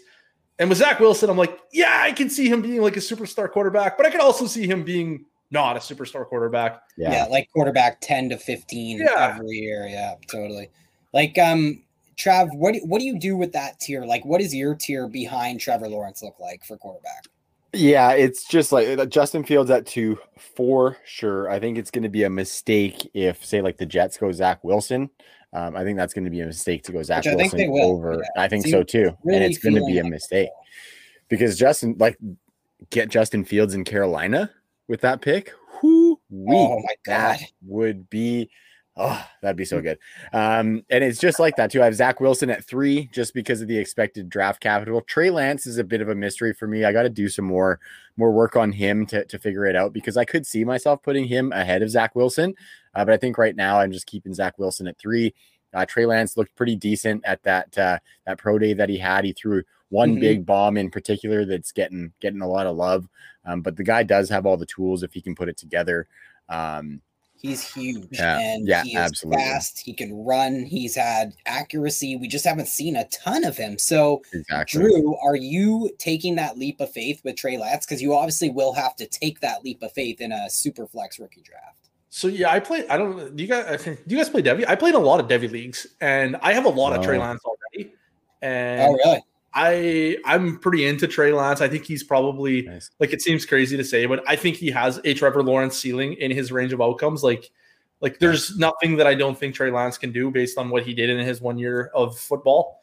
Yeah. Uh, so there, but the floor is like there isn't one. Like he, Yeah, exactly. The floor is bust. The, yeah, C- like the could be. CFL is the floor. Yeah. Yeah, exactly. Like go, But go I think because of the ceiling, I have never even once entertained having Zach Wilson over him in fantasy. And I know that Zach Wilson is literally infant, like, you know, he has such a higher probability of hitting um, than Trey Lance at the NFL level. But I just know that that hit won't be very significant. I won't feel it in my fantasy lineup uh, very much, or I can't, it's not something I can't replace in my fantasy lineup. Whereas Trey Lance, I think, uh, obviously has that upside to be a difference maker for sure. Yeah, it's funny. I made a trade like two weeks ago, maybe. I had Trevor Lawrence in this Devy league. It's it's the tape versus data analyst league. There's six tape. Oh yeah, analysts. yeah, yeah. Oh, that's awesome.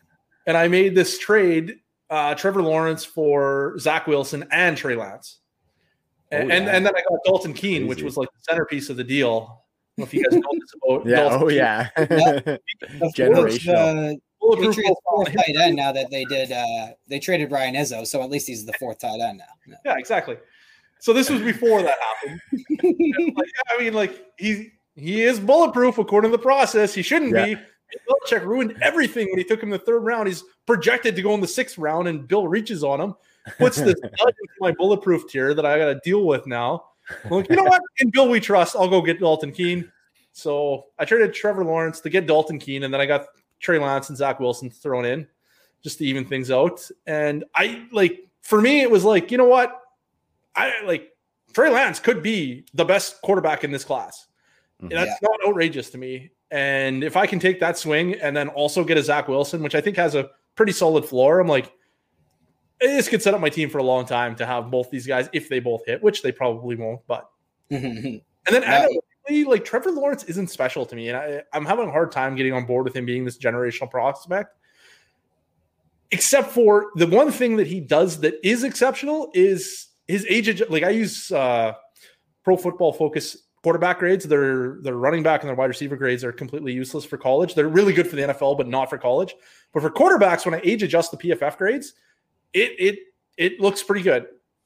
And when I look at Trevor Lawrence, he's like the best 18 year old quarterback in the history of football. Well, in the history of PFF uh, college football. Yeah. So it's like, yeah, I get that that's there, but he never really like. There's, there's not a lot of other things that I'm like, yeah, Trevor Trevor Lawrence is clearly the head and shoulders the best. Like Justin Fields throws the ball further on on Yeah. a per target basis. Like his A dot is like 12. Trevor he's Lawrence more accurate downfield too per What's PFF. that? He's he's been more accurate in deep passing per PFF on targets 20 plus yards downfield. Yeah, like it's I just I get that on film Trevor Lawrence looks amazing. Not that He I doesn't make any mistakes. That's like Trevor Lawrence is like Yeah. very, very polished and was at a very young age. But the way I kind of pose it to people who, because at first I didn't, I wasn't like, yeah, for sure he's the one on one in a super flex. I kind of thought maybe Ja'Marr Chase should be. So the way I framed it is like, if Peyton Manning came into the NFL right now and we knew that, you know, it was Peyton Manning, would you take him at 101 in the Superflex? And everyone still kind of says, yeah, absolutely. And it's like, I don't know if I would. Like, he offers nothing with his legs. Not saying that Trevor Lawrence doesn't have athleticism, he will, but he also won't break their all-time NFL record for passing yards and touchdowns. So you take some good with the bad. So I just think Trevor Lawrence isn't like this world-beating guy who's going to be a QB one top five guy year after year because we have like four to eight quarterbacks that we can put in that slot ahead of him already. I think. Yeah, and it's, And- it's is Trevor Lawrence going to be a better player than Patrick Mahomes? Probably not. Well, how many top five seasons does Patrick Mahomes have? Mhm. And it's like, well, he yeah, he's got a couple, but he's played what four years and he's only hit top five twice. Uh, so, like, I don't know. It's not like it's a guarantee that Trevor Lawrence is going to break fantasy year over year. He's going to be a top quarterback for sure, but in a normal superflex league, a top quarterback isn't that valuable. A Julio Jones is more valuable than a Patrick Mahomes if we're talking like uh, career longevity, in my opinion. And Or I not. think that like quarterback four to eight range might even be less valuable when you think about it now because you're gonna have to reach for those players in a fantasy draft. And uh, you know, I just don't know if you're gonna get the same outcome that you got from like a 2019 Lamar or something. Like he just doesn't have that 400 point season in his range Yeah. of outcomes, in my point. Yeah, so like I've had a couple Trevor Lawrence and Devy leagues. I've I've traded them all now. Um, I did like another trade that I made was uh, Trevor Lawrence for Joe Burrow and the Devy 101, which is probably going to be a really good player. Yeah. And it's like I don't have a big tier drop between Trevor Lawrence and and Joe Burrow. Like, of course, yeah, of course, give me the 101, I'll take it. So I don't. No, I don't. I, I, don't get me wrong. I have Trevor Lawrence ranked number five in quarterback. me too. Yeah. I hate the guy. I'm just not sure that he's the best quarterback, or I'm not sure that he's going to lead your fantasy team to championships yeah. in the way that a lot of people are making it out to be.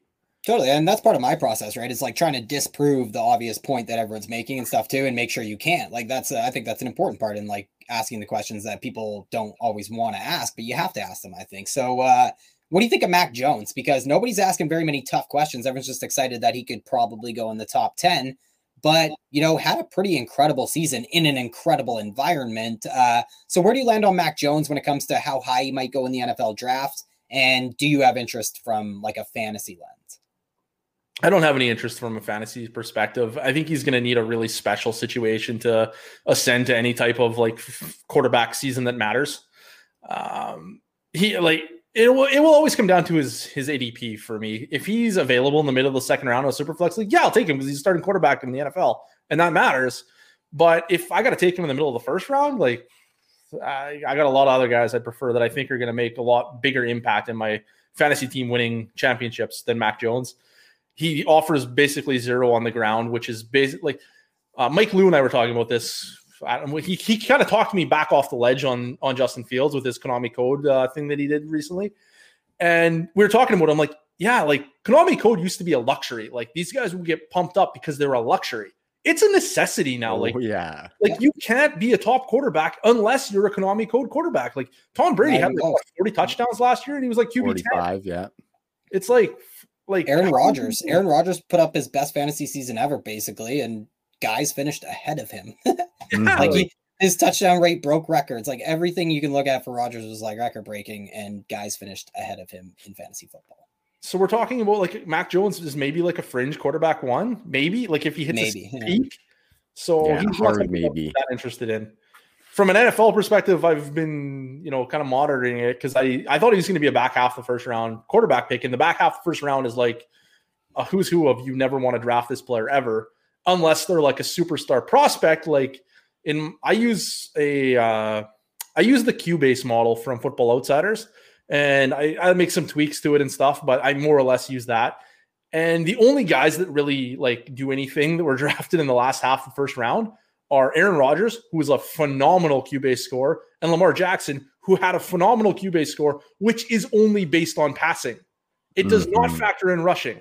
So you have Lamar Jackson, who's like a superstar on QBASE, and then you're like, and his strength actually isn't considered at all. So, mm-hmm. Okay, well, we need Lamar Jackson then, and obviously the rest is history. He's you know breaking fantasy in, in his second year. So I thought Mac Jones was going to be in that tier, and I'm like, okay, we got like Paxton Lynch, we got like a bunch of guys that are terrible.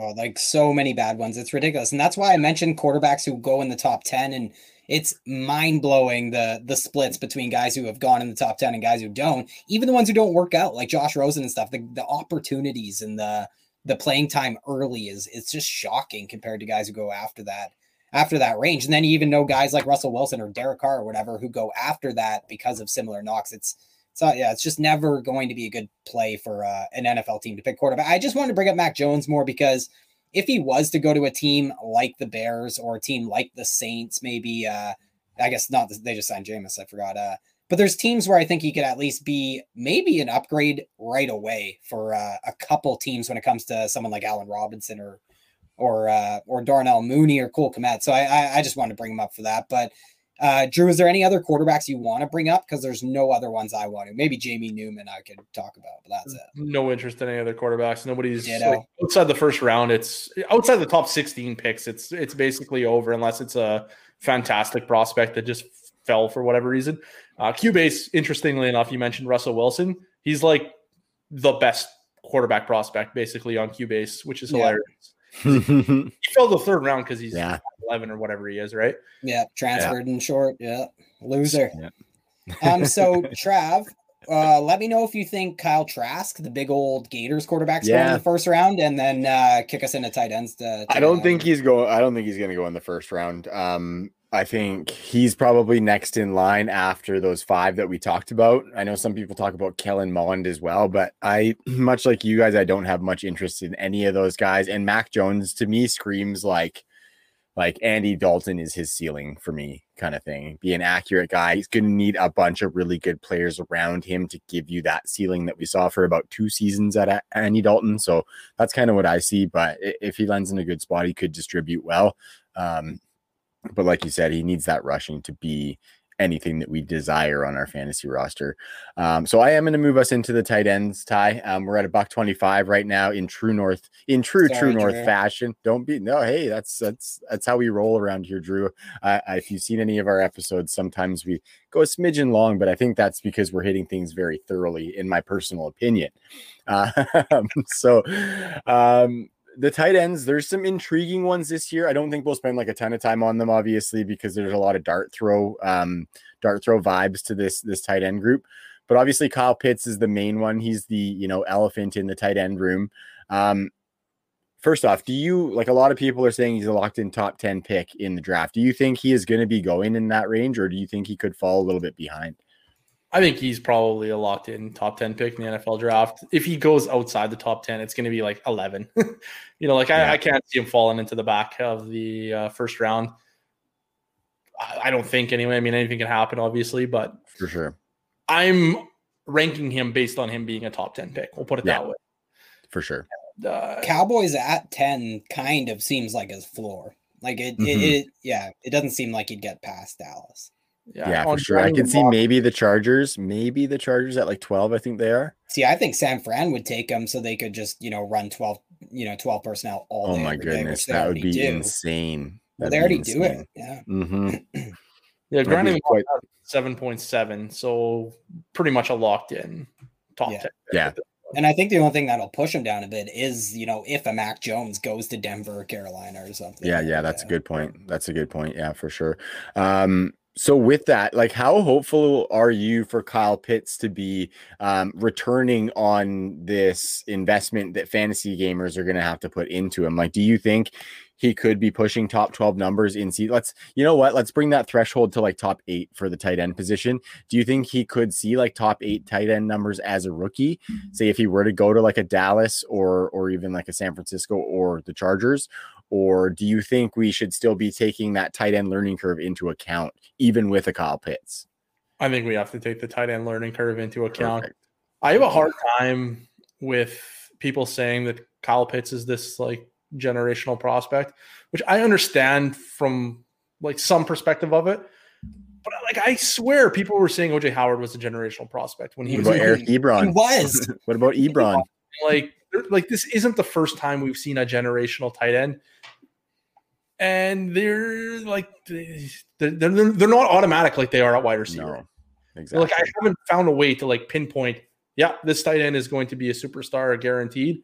Not that anything is guaranteed in life. Like Ja'Marr Chase, obviously, is not guaranteed to be a genuine superstar. I think he will be. Everything points to him being that.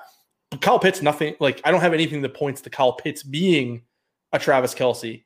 Travis Kelce doesn't look like he should be a Travis Kelce you know, like the guys who are these superstars. George Kittle was a fifth round pick. Darren Waller was a sixth round pick that didn't do anything for years. He mm-hmm. had field demons, but like the guys that are the superstar tight ends don't look like they should be the superstar tight ends. The guys that look like they should be the superstar wide receivers, they are the superstar wide receivers. Mm-hmm. Mm-hmm.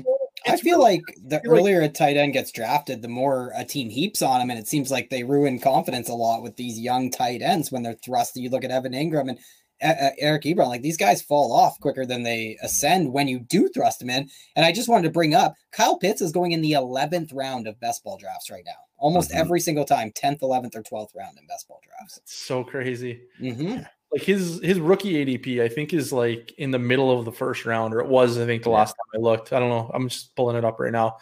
Uh number seven in one QB leagues. Yeah, wow. see, I don't have much lower than that though. I'm pretty high on Kyle Pitts in the sense where if he hits, he could be a really big difference. Like I'm a huge proponent of early tight end, or at least I've been drafting Travis Kelce for three years straight. So yeah, yeah. I mean, Kelce, sure, but I don't know that we're getting Travis Kelce, and I, I don't. No, know and I agree, but we might be. We might Travis be. Yeah. Mm-hmm. I just think if he if he hits, it will be a big hit. But I totally agree that we need to have that expectation that that big huge hit wouldn't be until 2022 or 2023. And yeah. I think we can set barometers like a 500 yard receiving season by a rookie is very hard to come by. Me and Trav talked extensively about that being uh, a, a, strong predictor of a breakout season for sophomore tight ends because you know 500 yards doesn't sound like much, but look up how many rookie tight ends have hit that bar. It ain't mm-hmm. many. Uh, so yeah, I think setting 500 yards and three or four touchdowns is a reasonable expectation for Kyle Pitts in year one. For sure. Yeah, like for me, his I don't have him ranked that high because no, and this is like a break from my norm. Like normally, I rank players based on if I had to keep this player for the rest of their career, this is the guy that I would prefer. And that's not necessarily how I'm doing it with tight end because tight end doesn't really work that way for me because we don't see these huge value gains from rookie tight ends. Like Evan Engram had one of the best tight end seasons we've ever seen. And he was drafted in like the fourth round of startups the next year. Yeah. Mm-hmm. Like, it wasn't unattainable. Mark Andrews, too, like was going in the third round last year. Like people yeah. just anticipate these breakouts, and I can't believe people are going to anticipate one from a rookie. Like you know, I, I, don't have time to look it up, but it's so rare for a rookie to even hit 150 fantasy points. I think the only two people, uh, two of the three guys who have done it since the 2000 season uh, were New York Gi- uh, Giants and Jeremy Shockey and Evan Engram. And uh, it's just, it's so rare. I don't know why uh, we are so confident in uh, in Kyle Pitts being that guy. Yeah, like people keep like confusing what I'm saying, and that Kyle Pitts isn't going to be cheaper next year. I don't think that's no. true at all. It doesn't matter what he does this year, he's right. not going to be cheaper. So you can't go and buy him for less. The the difference for me, and this is why I said I kind of break from my norm here, is on with a wide receiver, if they hit, they're now unattainable. Like you can't go and trade for a Justin Jefferson. Yeah. Get, try to get a T. Higgins. Like I haven't been able to get a T. Higgins this entire offseason. He's one of my favorite players. I can't buy T. Higgins. And he didn't even yeah. like smash. He had like, you don't even think he hit a thousand yards. No. Mm-hmm. So like we're talking about that kind of tradability from the wide receiver position, and we're not going to see that from Kyle Pitts.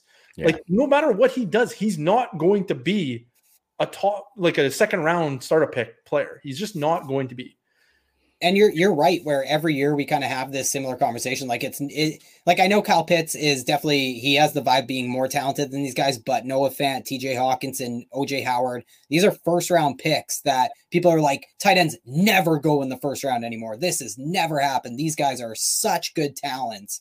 David Njoku like it's crazy how little these guys have all done. Yeah like even tj hockenson is going to go in like the fourth round probably this year because of the vacated volume and stuff in detroit and you know, I like TJ Hockenson, but you're paying for these guys at their ceiling at tight end. Always, always, always. So, like my first ever YouTube video was on Noah Fant and how he's going to just completely smash the world this year. Yeah. And Noah Fant, who has done everything you could ask. Like he was every box, a freak athlete. He was a first round pick. He had 500 yards as a rookie. He was a top eight tight end as a sophomore. Like he has done everything you've asked for him on an age adjusted basis. He's going like three rounds after Kyle Pitts in startup drafts. Like yeah. three rounds after. Like that doesn't make sense. This is a guy who's already gone down the path that he's supposed to be to be yeah. the Travis Kelce. And he's set to do it. And we're taking him three rounds after the guy who's like starting the trek now. Mm-hmm. It's just, like it's just crazy to me that, that like, Kyle Pitts is getting this much hype.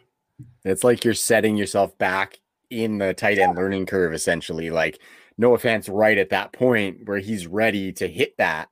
And then you're just gonna give yourself three extra years. So I think that was interesting what you said about Kyle Pitts never gonna be is never gonna be cheaper because I think for me, if Kyle Pitts is going to hit in any way in his rookie season, it's going to be on like double digit touchdowns as opposed to like a thousand yards and 90 receptions. You know what I mean? So, um, and I but think people will 10, get like, yeah, you're not going to sure. land in a team who's going to give 10 touchdowns to a rookie. Like, you know, that's that's my yeah. concern with him is that if he does go so high, then it's not an ideal landing spot, that's especially in year one. And you look at someone like Noah Fant, the only thing Noah Fant needs is freaking adequate quarterback play, like mm-hmm. relatively mm-hmm. baseline quarterback play. And this guy would have smashed already. Absolutely. And like Noah Fant, I think he was tight end eight in uh, points per game. He played a game with the freaking wide receiver playing Kendall Hinton. yeah, and and just for context, guys, like this whole conversation should have been uh, prefaced by saying tight end fucking sucks. Jonnu and Hunter Henry, like this is ugly, guys. Like Kyle Pitts is so valuable for me. This is what I'm saying here is because I think he's going to be a valuable player in two or three years because I hate tight end so much, and he probably does land right in that Hockenson Fant tier. Whether he's at the top right. or back of it, I don't know yet. But he's definitely gonna probably be in that tier. And then I look back; it's just so ugly beyond those guys, and uh, I'm I'm just sick of it. I'm sick of it. I'm sick of it. for sure. So, Drew, um, just for the sake of time, I'm not gonna you know dive into any more names but do you have another tight end name that you personally are looking at we don't have to go too deep but uh, somebody to keep an eye out for for maybe those tight end premium teams who want to stack somebody on their taxi squad oh brevin jordan is the guy that i want he yeah. like he is discount Kyle Pitts to me if i if i had to pick a player at value i would easily take brevin jordan at where he's being drafted versus Kyle Pitts where he's being drafted mm-hmm. uh, they're they're like metrics are remarkably similar from a uh, market share perspective. The, Cal Pitts is, I think he's quite a bit bigger though, but like yeah. Cal Pitts is definitely ahead of him for me. Like he's he's, he's tall, quite a bit yeah. But uh, at, at, value, like it's it's Brevin Jordan, and it isn't close because I Brevin Jordan looks like he's going to be a, a, surefire hit at the tight end position as well. Not that, and I use top twelve as the hit rate or the hit threshold, which is you know like a lot of guys hit top twelve, but really not that many guys hit top 12. It's kind of funny. For sure. And like, I mean, in that context too, you got a 12 person league. That's one of the best starters you could choose essentially for yeah. tight end. So yeah, no, I, I, definitely like that. And Brevin Jordan's looking really good. Um, he is actually, like you said, he's three inches shorter than Kyle Pitts, but he's got six pounds on him. So, um, and he had a really big 2019 season, if I recall as well. So I like at that like, call. Yeah, on. at like 19 years old. Too. Exactly. And, yeah, exactly. At the U. So like Brevin Jordan startup ADP is 156. Kyle really? Pitts is 56. He's going 100 picks after Kyle Pitts in startup drafts right now. That's wow. So wow. yeah, like at value, give me Brevin Jordan one thousand. Yeah, especially, especially with the tight end that you could get on top of Brevin Jordan at like the 110th pick. You know. Yeah. totally. I like uh, Pat Freiermuth too, just because of the size. Mm-hmm. Like he, he's a bigger boy and he kind of fits the prototype more. I definitely am 100% a Brevin Jordan over Freiermuth guy just because of the fantasy upside and the the profile. But I definitely think uh, like Freiermuth could actually be the guy who's on the field all the time. It's like an inline tight end and right. stuff like that. Yeah, he, he doesn't score that well for me in my grading. He's going to be a long shot, which I was kind of surprised by. I thought he'd be I thought he'd be higher. I'm falling on him too, actually. Like the more I get into him, the less I'm excited for him. Like I had him and Brevin Jordan in a tier, and I was like, oh, whatever profile I kind of want uh, that suits my roster construction on that specific dynasty team, I'll take. But now I definitely I've moved them. Like I, I kept uh, Brevin Jordan where he is and just moved Patty Patty way down. Sorry, yeah, so St. Patty. I'm like embarrassed by this, but I, not embarrassed, but like I've had Pat Freiermuth ahead of Brevin Jordan in my Devy rankings the whole year and then we get to draft season. I'm like, what was I thinking? That like that, was, that, was, silly. Like it was obviously Brevin Jordan. I have made a, a grave error, and I apologize to all the patrons. I'm sorry. I missed. I messed up this one, but we got it right before the rookie draft, at least. So yeah, that's what I was saying about T.J. Hockenson and Noah Fant until tonight. Now I'm back, Fant. Never apologizing again, Trav. Okay, okay. Team this Fant. is this Team is Fant this is on record. Like we we can go to the YouTube channel and replay ah, this. I love so. them both. I love them both. I, love I have Hockenson right Me too. I like them both a lot. No, actually, I really do just love both those. I think they're huge targets now that we've like kind of talked about these tight ends here. Like get those sure. guys in your startups. For it's sure. funny. I do like little comments in the rankings, all uh, like when I do my uh, dynasty rankings, and the the one that I always put for Noah Fant is he has zero non-elite data points because everything that you look at with Noah Fant as a prospect was elite, and then his rookie year was elite, and then his sophomore year was wasn't elite, but it was right where you expect it to be for a superstar. So I'm like, he has zero non-elite data points, and then the uh, T.J. Hockenson one is like, he'll be challenging for tight end one overall for the next decade. Hashtag mm-hmm. uh, hyperbole. yeah. It's like yeah. a running joke, and then and then the Dalton Keene one is like buy the woat. Like you need the woat. Worst, worst of all time. I might go throw out some offers right now. Actually, that sounds pretty sweet. all right, Drew. Well, that does it for uh, for what we got tonight. Uh, really, really appreciate you coming on the show tonight. It was really cool to finally get in the lab with you, talk some of these rookies. Um, I know that uh, you're going to continue to be putting out great content for Bulletproof Fantasy Football. So why don't you just take a second and talk about what you're doing over there, what's going on on the Patreon, and, and where the folks can find you? Sure. Yeah. So we're on Patreon, patreon.com uh, backslash bulletproof FF. Um, basically, that's where I do everything now. so my rankings are there. I do dynasty rankings, Devy rankings, uh, cornerstone rankings. And then for the rookie rankings, we have super flex, one QB, uh, two tight end rankings, like basically everything that you need. Uh, mm-hmm. and then you know we just started the podcast. And episode six went up today, so it's it's a long running podcast. We are six weeks in, uh, and it's been a lot of fun so far. Yeah. And uh, yeah, and then we and then the podcast gets chopped up and the podcast I do three segments on three different players. We chop it up into the three segments and post those into individual YouTube videos with some mm-hmm. some graphics that help explain what I'm talking about. Because sometimes when you're talking about numbers, it gets a little bit yeah. uh, hard to follow. So the YouTube's a little bit easier to follow. Uh, YouTube, I think it's Bulletproof FF or Bulletproof Fantasy Football as well. I should probably know these things. I'm sorry. You and can type it in Bulletproof uh, yeah. Fantasy Football. It'll come up in yeah. YouTube. Yeah, that's how yeah. I subscribe. Yeah. Yeah. I always I got a rookie guide coming out in April is the plan. So Very that's good.